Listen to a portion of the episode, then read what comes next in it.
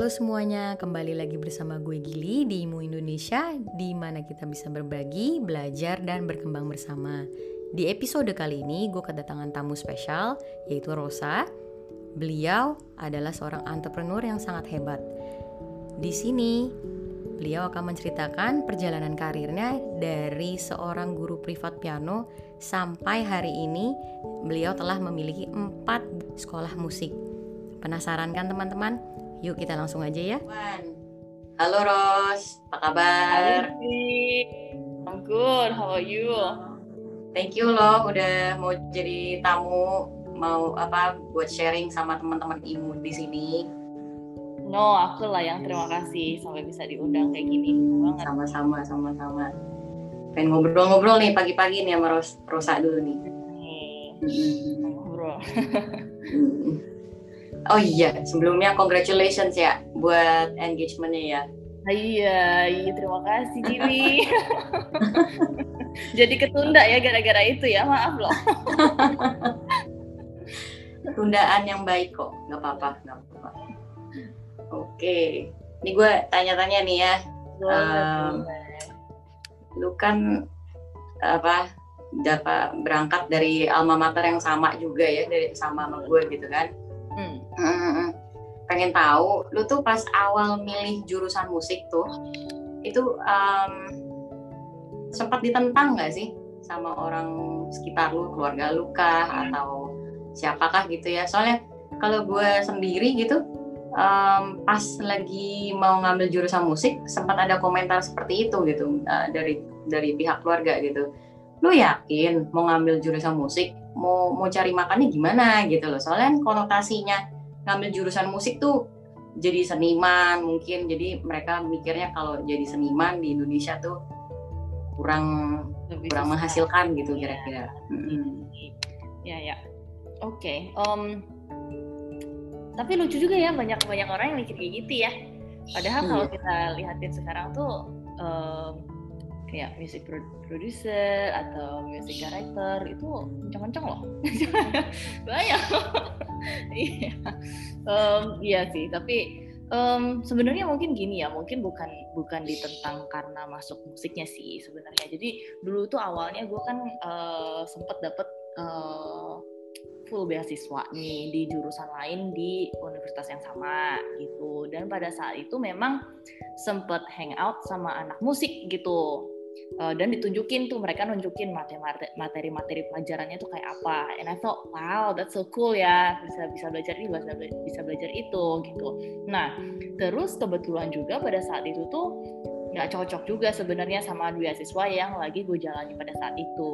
Nah kemudian akhirnya gue mutus mutusin keluar terus dengan mimpi nih gue pengen masuk jurusan musik gitu. Tanpa tahu ya ini tanpa tahu ya uh, beratnya kayak apa sebenarnya belajar musik itu.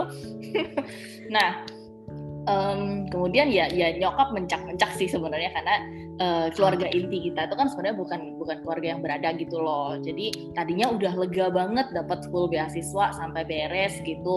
Uh, nah sekarang malah mau keluar terus punya mimpi yang mahal gitu kan gimana gitu. Nah Uh, nah, jadi sebenarnya mungkin bukan karena nggak disetujui untuk ambil jurusan musiknya ya, tapi justru karena nggak uh, disetujui karena dulunya resign dulu dari dari beasiswanya itu. Tapi ya ya wajar sih sebenarnya maksudnya orang tua pasti concern kan sama sama future kita gitu.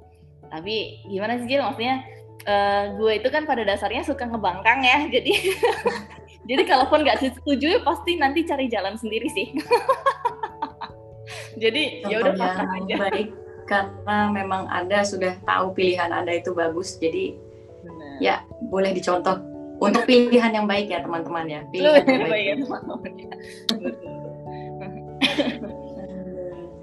tapi kan di jurusan musik sendiri kan banyak ini lagi ya pecahan jurusan lagi hmm. ada edukasi ada performance ada yang uh, sound design dan sebagainya oh kok lu bisa tertarik sama jurusan edukasi itu kenapa? Apa lu memang udah apa ya, udah di planning bahwa lu tuh mau ngajar gitu, enak mau jadi guru? Atau memang lu udah passion banget sama ngajar atau gimana terus? Oke, okay, mungkin uh, eh, gue ada background cerita sih sebenarnya. Jadi dulu itu waktu uh, pas masih main atau latihan piano gitu ya di rumah uh, nenek gue itu suka sengaja buka jendela gitu lebar-lebar gitu biar tetangga dengar. Ceritanya mau nyombongin gitu, wih di rumah tuh ada yang bisa main piano loh gitu, ngerti gak sih kayak yang yang orang tua yang suka kayak gitu gitu, nah kan um, mungkin ya nggak tahu sih tetangga banyak yang bete apa enggak, gue nggak ngerti juga, gue nggak ngericek, tapi uh, ternyata malah salah satu tetangga kita itu punya anak yang kira-kira umur 4 tahun, 5 tahun, akhirnya ngedatengin rumah kita gitu dan nanya, "Eh, boleh nggak belajar piano nih sama Kak Rosa?" gitu.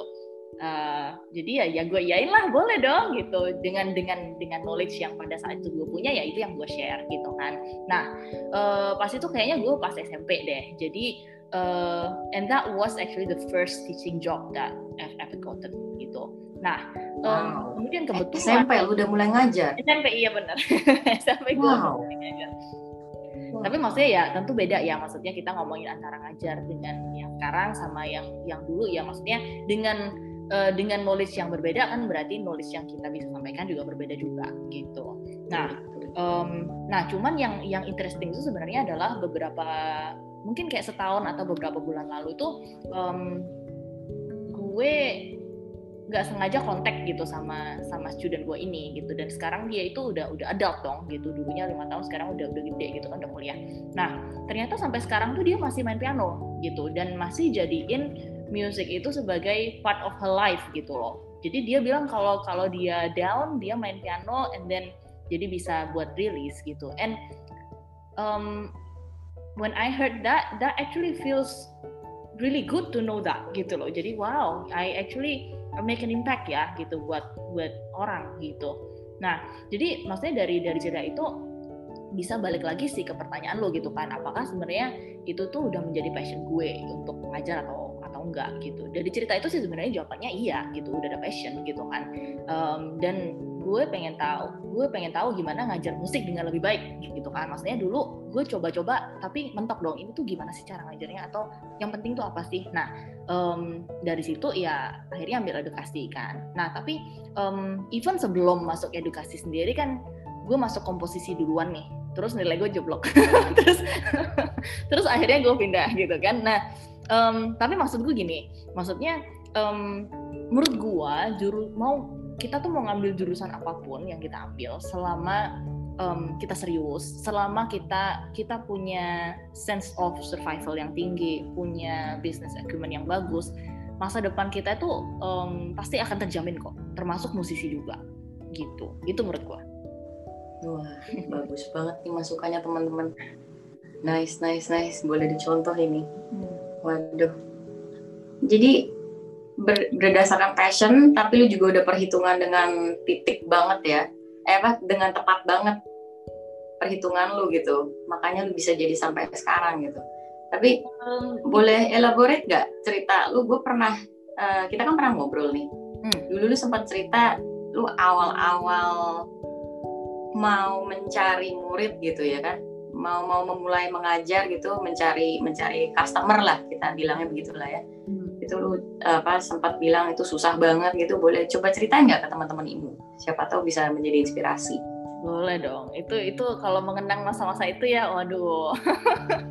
Kayak ya ya beda sih. Jadi gini sebenarnya kan nggak gampangnya kenapa um, jadi gini karena awalnya itu itu sebenarnya perpaduan dari banyak hal sih sebenarnya gitu kan. Uh, dari passion iya enjoy enjoy juga iya. Uh, sama juga ada ada pressure juga sebenarnya gitu. Kan pressure-nya dari mana sebenarnya? Ya karena gue lahir bukan dari keluarga sultan gitu kan. Jadi ya um, dari SMA tuh gue udah biasa mendorong diri gitu untuk kerja sepulang sekolah biar ya ada di jajan ada di jajan gitu kan ya teman-teman ya beli ini beli itu gue pengen deh gitu. Dulunya gitu dulunya. Sekarang enggak sih gitu. Nah uh, jadi ya pada saat itu uh, gue kerjanya main elektron sambil nyanyi di kafe-kafe. Terus habis itu uh, itu malam ya biasanya. Terus kalau lagi sore sore habis pulang sekolah gitu biasanya ngajar ngajar keyboard gitu ke rumah-rumah. Nah um, terus habis beres kerja biasanya gue pacaran. Jadi work life balancingnya udah diasah nih dari SMA gitu. Nice nice. Boleh dipelajarin itu. Nah tapi ini kan dulu ceritanya waktu uh, gue mulai begitu kan dari hometown gue kan gitu. Nah kemudian uh, pas pindah ke uh, Tangerang which is which is uh, ketika kita kuliah gitu kan itu berarti kita mulai dari nol tuh. Aku mulai dari nol kemudian klien base benar-benar nggak ada gitu kan. Sementara pressure tetap sama gitu. Gue tetap harus harus menghidupi diri gue diri gue sendiri gitu kan. Jadi ya berusaha gimana sih caranya supaya bisa dapat murid gitu kan. Nama nggak ada um, teman-teman yang lain lebih pintar juga banyak gitu. Oke gimana nih gitu kan. Dan jadi dulu seingat gue itu gue sempet ke kayak ke parkiran sekolah-sekolah gitu. Di sekitar di, di sekitar universitas kita kan banyak sekolah-sekolah yang kayak SD SMP gitu kan. Nah terus um, gue bawa brosur hitam putih gitu ya bikinnya pakai MS Word doang gitu ya. Jelek banget deh pokoknya. Terus ya uh, gue tawar-tawarin gitu tante om mau nggak anaknya saya ajarin piano? Gitu. Jadi um, ya dapet sih beberapa walaupun diusir-usir tuh salah satu nggak boleh nggak boleh pergi-pergi gitu kan. Nah uh, ya tapi dari situ dapet. Terus ada lagi kayak gue pasang pasang iklan online gitu. Nah terus dapatnya di Jakarta Barat nih gitu. Gue nya di Tangerang gitu kan. Nggak um, ada mobil nggak ada motor nggak ada apa-apa. Berarti kalau kayak gitu kan mau diambil nggak nih gitu. Cuman ya mungkin karena gue mikirnya harus coba aja dulu deh gitu. Nah berarti coba dulu naik bus gitu. Terus naik uh, naik bus turun pas turun bus tuh pas banjir gitu. Ada pernah gue ingat banjir sampai paha gitu hitam gitu. Aduh. Itu lucu-lucu sih memori awal itu tuh. Tapi maksudnya um, gini kalau gue dulunya nggak begitu mungkin ya um, gue jadi gue nggak bakalan jadi begini sih gitu.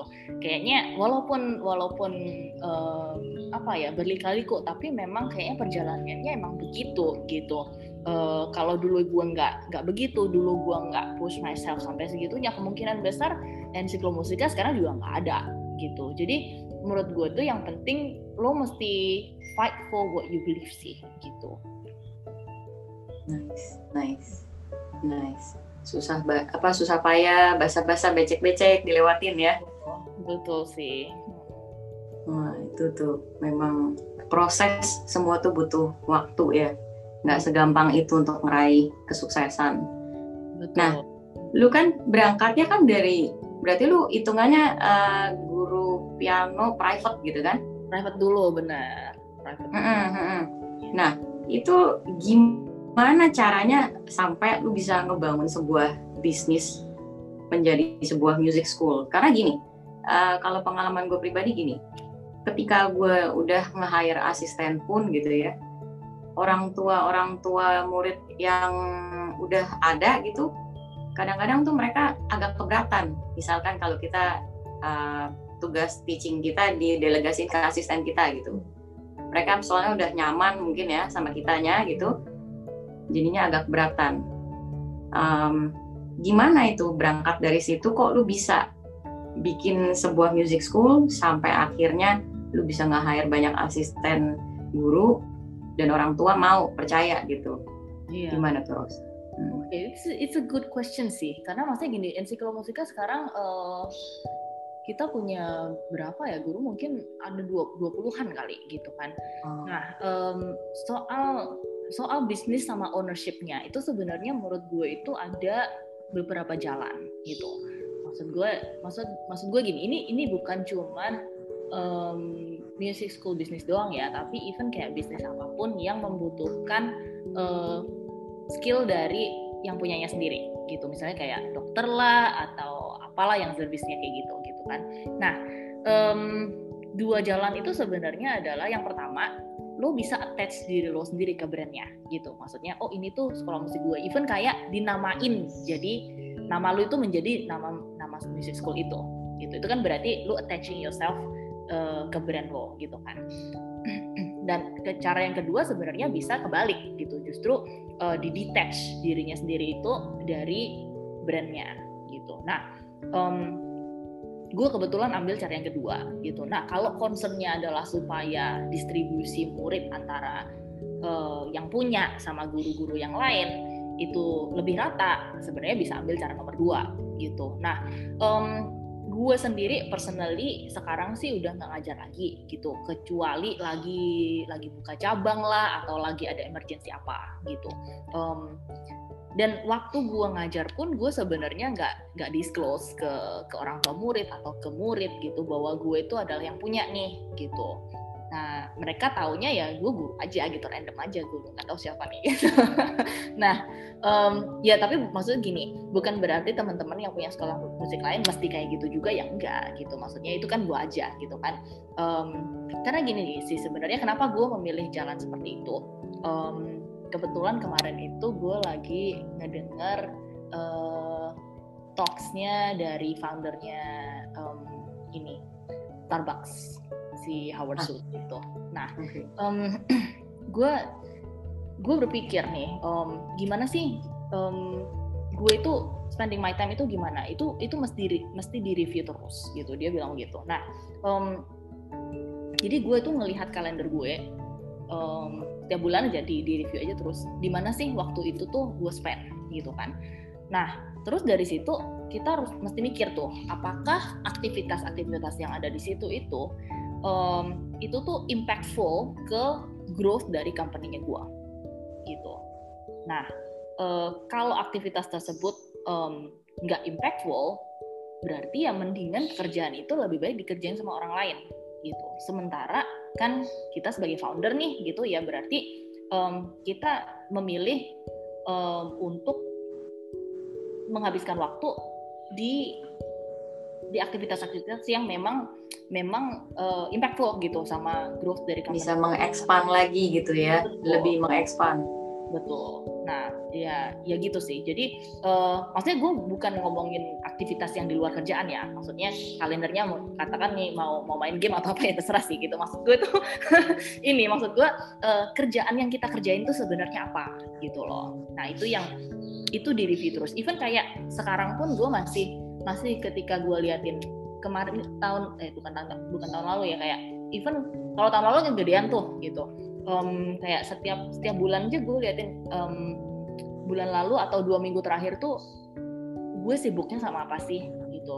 Nah kemudian dari sibuknya itu tuh itu tuh sebenarnya um, bisa dikerjain orang lain atau memang harus gue yang kerjain gitu. Nah dari situ um, setelah di review kan maksudnya kita bisa bisa ambil keputusan ya ini tuh harusnya gimana gitu. Nah dari situ harusnya bisa lebih lebih baik sih. Dan again itu kan itu kan cara gue gitu. Bukan berarti kayak um, orang-orang yang punya sekolah musik nggak boleh ngajar gitu. Ya nggak juga sih. Itu gue cuma sharing aja cara gue seperti apa. Hmm. gitu. Nice nice. Kalau boleh tahu apa sih makna di balik nama Ensiklo Musika itu oh.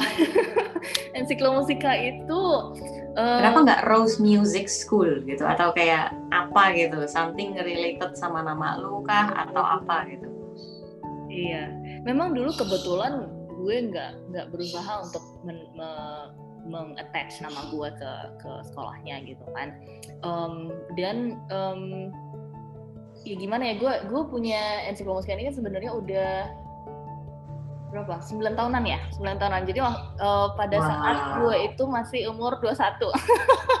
Jadi ya namanya sendiri juga juga gue nggak tahu sih itu alay apa enggak tapi tapi itu kayak mash up gitu loh jadi kayak oh itu tuh ada ensiklopedia ada music gitu kan jadi uh, we can learn about a lot of things in, about music in the school maunya tuh gitu nice nice, nice. Terus kan lu pas awal-awal lu bangun music school gitu kan, uh, seperti yang tadi lu bilang kan, kan itu masih lu sendiri kan pas pertama lu kan pegang semua murid-muridnya sendiri gitu mm-hmm.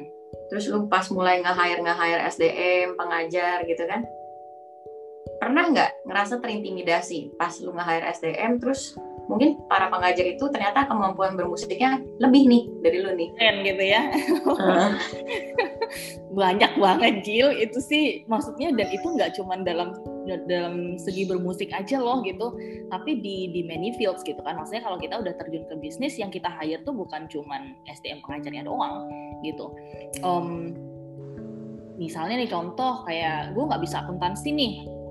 Um, ya tentunya akuntan gue yang lebih pinter mereka lebih tahu ngerjain teks itu kayak apa, pajaknya gimana, ini itu gimana gitu. Hmm, tapi itu kan maksudnya dalam bidang yang berbeda. Sedangkan hmm. uh, bidang utamanya lu sendiri kan maksudnya mengajar gitu loh. betul Pernah terintimidasi? pernah banget pernah banget misalnya Oke. kayak yang contoh yang kedua nih gue kayak nggak bisa nggak bisa main jazz sama sekali gitu kan guru-guru lebih lebih- guru-guru gue lebih pintar gitu even gue sekarang les vokal sama guru gue sendiri gitu karena karena single gue hampir rilis nih iklan iklan Nice, nice. Boleh, boleh, boleh, boleh.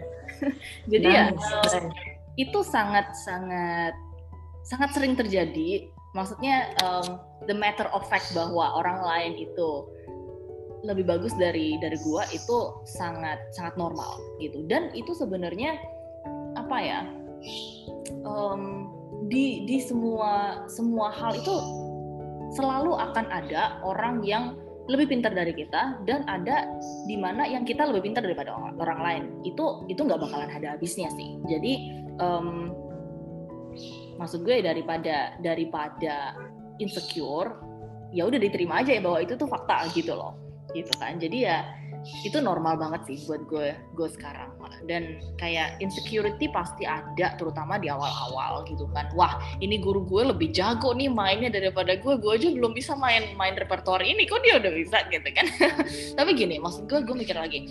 Em, makin lama makin ke sini makin makin apa ya makin less insecure gitu. Karena em, as a founder sebenarnya kan tugas gue itu bukan untuk yang paling bukan jadi yang paling jago ini dan itu gitu gue harus bisa yang paling jago ini gue harus bisa yang paling jago itu dan kemudian sama juga tugas gue juga bukan untuk jadi orang yang paling bisa semuanya gitu nah tugas sementara tugas gue sebagai founder itu sebenarnya kan untuk mengumpulkan orang-orang dengan dengan visi yang sama dan memimpin orang-orang tersebut supaya secara kolektif nih kita bisa mencapai visi itu bersama-sama gitu. Nice. Nah, jadi iya Lebih ke leadership yang di- diperlukan ya di sini ya. Leadership lu yang diperlukan sekali. benar benar itu yang yang gue harus fokus di situ sih sebenarnya. Nice. wow. Terus apa sih yang membuat lu berani ngambil chance langkah gitu tuh buat mengekspand music school lu lagi gitu kan? Ini kan sekarang kan berarti udah cabang ke empat apa lima ya? Iya kita ada di di Kemang ada, terus ada di Bali itu ada ada tiga, ensiklomusika ada di Canggu, di Sanur, di Sanurnya lagi temporary lagi lagi close karena lagi corona. Eh, satu lagi di Ubud yang paling baru jadi ada empat sih. Berarti total empat ya, empat empat cabang ya.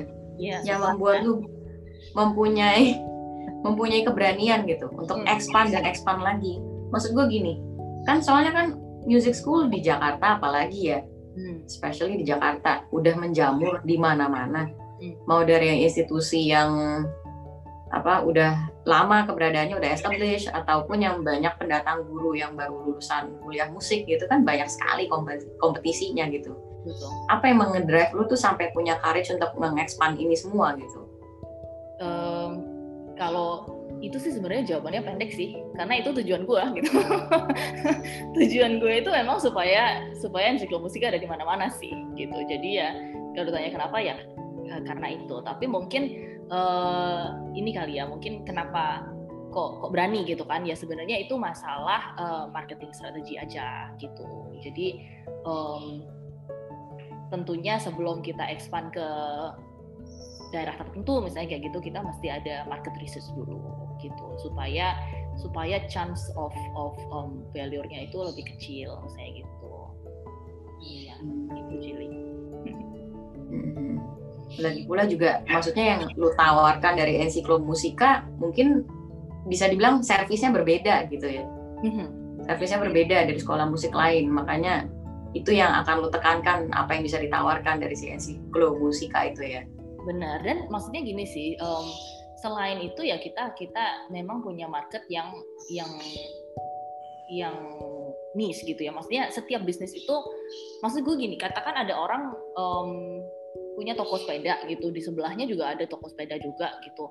Em, ya kita nggak perlu insecure juga sih sama itu. Aduh sebelah nih pada buka juga gitu. Jadi gimana? Kita mesti mesti eh, perang harga nih kita kita lebih lebih murah aja deh gitu. Ya nggak juga. Selama kita tahu kita kita tuh jualan apa dan apa yang membuat kita unik dengan daripada yang sebelah gitu um, itu tuh nggak masalah. Dan bukan berarti toko sebelah nggak unik loh gitu. Bukan berarti kayak yang yang lain jelek enggak juga gitu. Tapi maksudnya gini um, setiap bisnis itu pasti punya um, keunikannya masing-masing.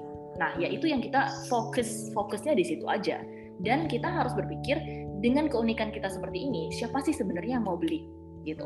Karena begitu kita tahu kenapa kita jualan um, apa yang kita jual um, orang yang beli pun akan beda. Jadi tenang aja um, sekolah yang ini atau toko sepeda yang ini versus toko sepeda yang situ um, bisa sama-sama survive gitu. Toh marketnya beda gitu. Kita nggak kita nggak gontok apa sih namanya kita nggak berantem kok gitu. Saingannya sehat gitu jadi iya benar. Nah itu itu perlu dipelajarin itu. Soalnya kan kadang masih banyak ya orang hari hari gini itu berbisnis dengan cara yang kurang sehat gitu. Ini uh, patut banget dicontohin dari si ibu Rosa ini.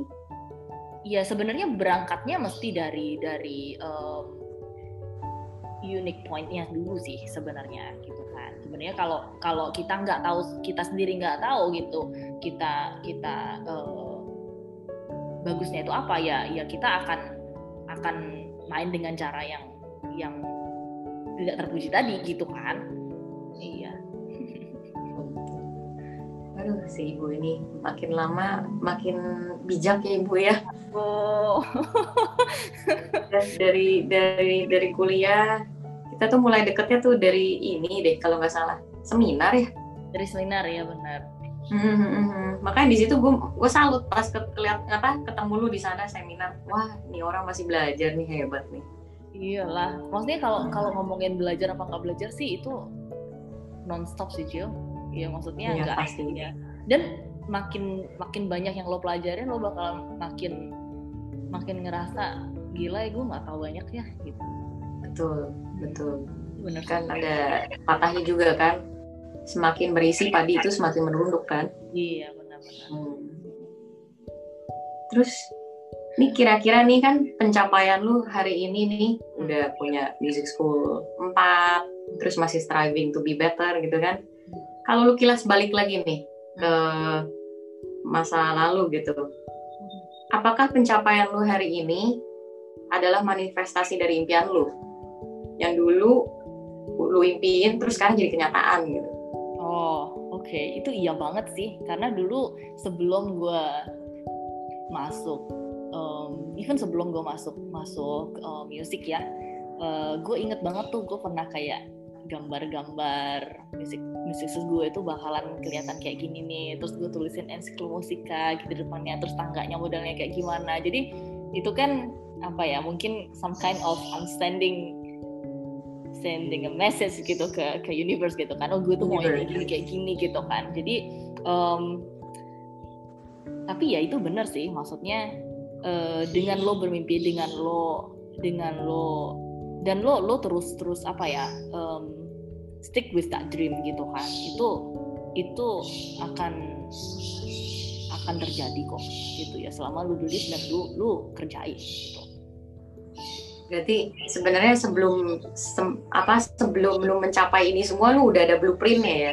Enggak lah, kalau blueprint sih enggak. Tapi maksudnya kayak apa ya? Itu kan itu kan fun kan, Jill. Uh, kayak um, uh gue bermimpi nih nanti nanti bisa begini ya nanti bisa begitu ya gitu. Terus uh, dan yang bikin powerful adalah sebenarnya ya ya ditulis atau di di apa supaya kita tuh tetap bisa balik lagi ke situ. Oh iya ya kemarin gue mimpi ini nih itu karena maksudnya kan um, ya life itu pasti ups and down ya. Maksudnya kadang-kadang kita nggak selalu zest terus gitu kita nggak selalu nggak selalu pengen hal yang sama terus gitu. Nah kalau kita punya agendanya kalau kita punya punya memorinya nih kemarin kita ngapain aja.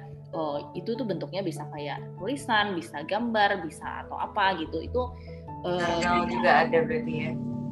diingetin juga sih maksudnya oh iya kemarin gini ya. Jadi karena itu terus ngejar terus gitu jadinya. Nice nice. Ya, gue pribadi juga percaya apa pun yang pikiran apa pun yang kita manifest gitu hmm. dengan cita-cita yang ingin kita apa capai gitu kalau kita tetap giat terus dengan rajin kayak yang lu bilang gue gue soalnya gini tertarik karena gue sempat ngeliat insta story lu lu majang kalau nggak salah dream board ya namanya ya itu namanya vision board sih Oh ya vision board iya. Mm-mm. Itu tuh lu bikinnya kalau boleh tahu udah berapa lama? Gue bikinnya tahun ini sih sebenarnya tahun ini tuh maksudnya tahun 2020. Gue masih hidup di masa lalu nih kayaknya.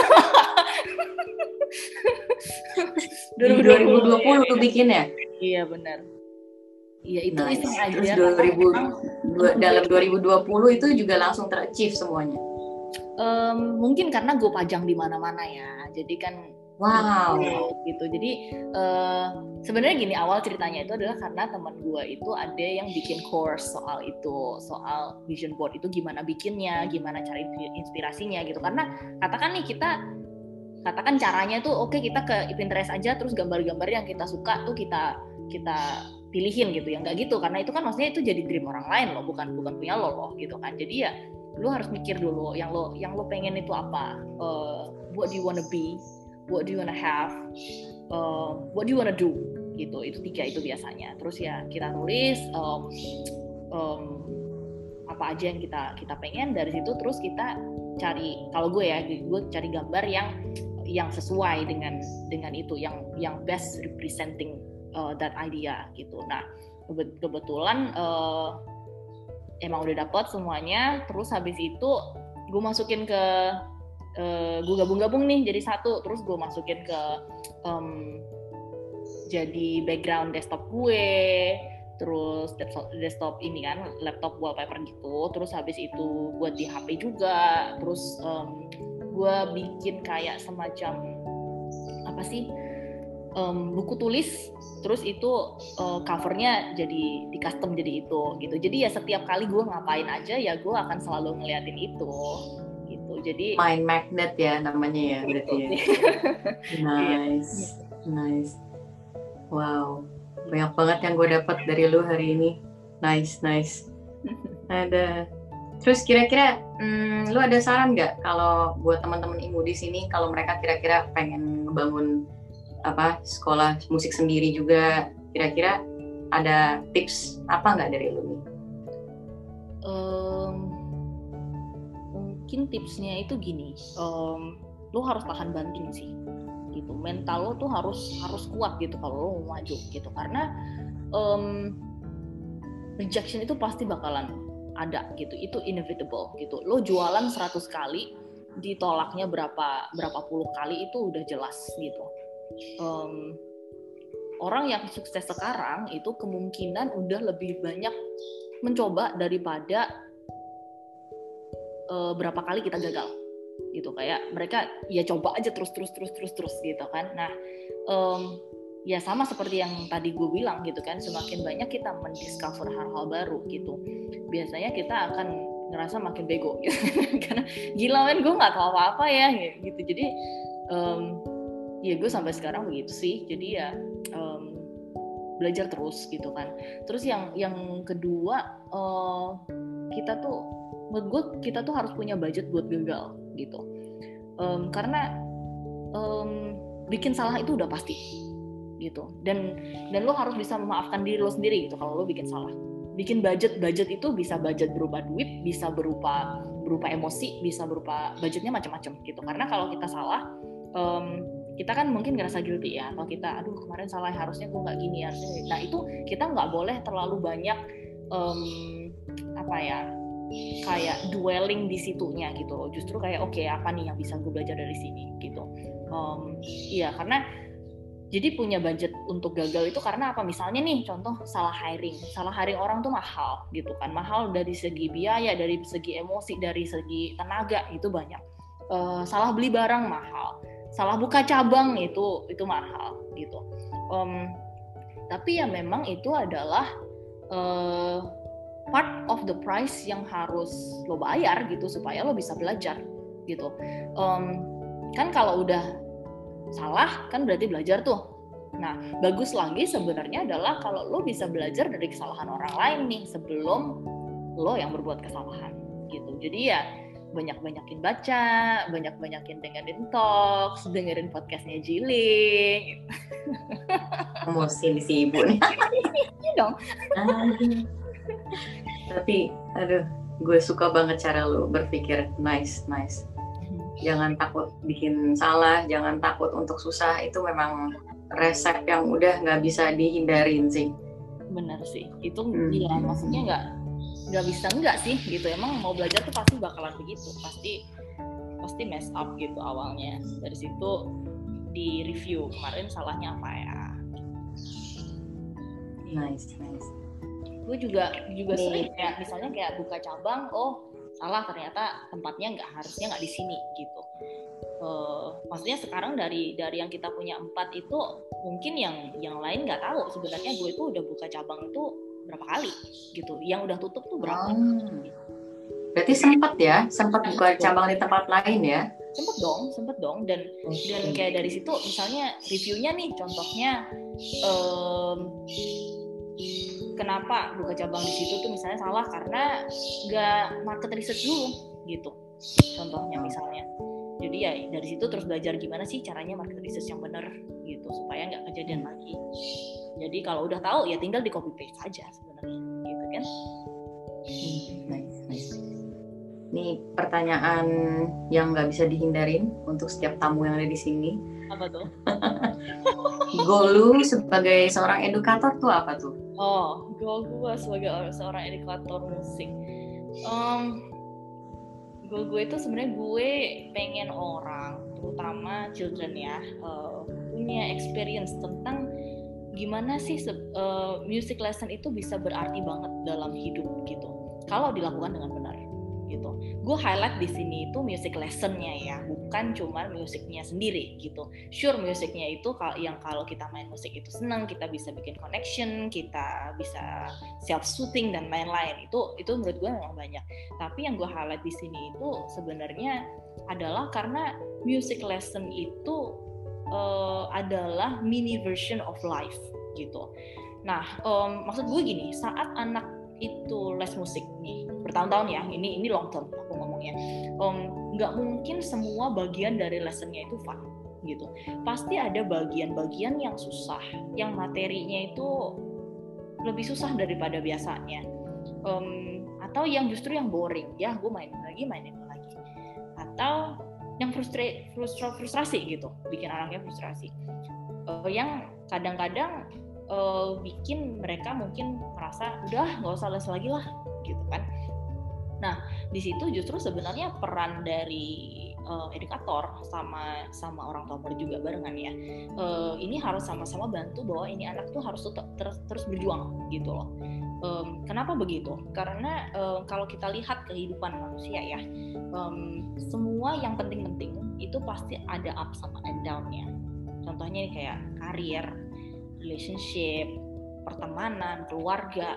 Nanti kalau maksudnya ya mungkin anak yang yang yang masih kecil sekarang mungkin nggak ngerti gitu kan. Tapi nanti ketika dia udah adulting ya um, semua pasti ada ada saat-saat itu gitu kan.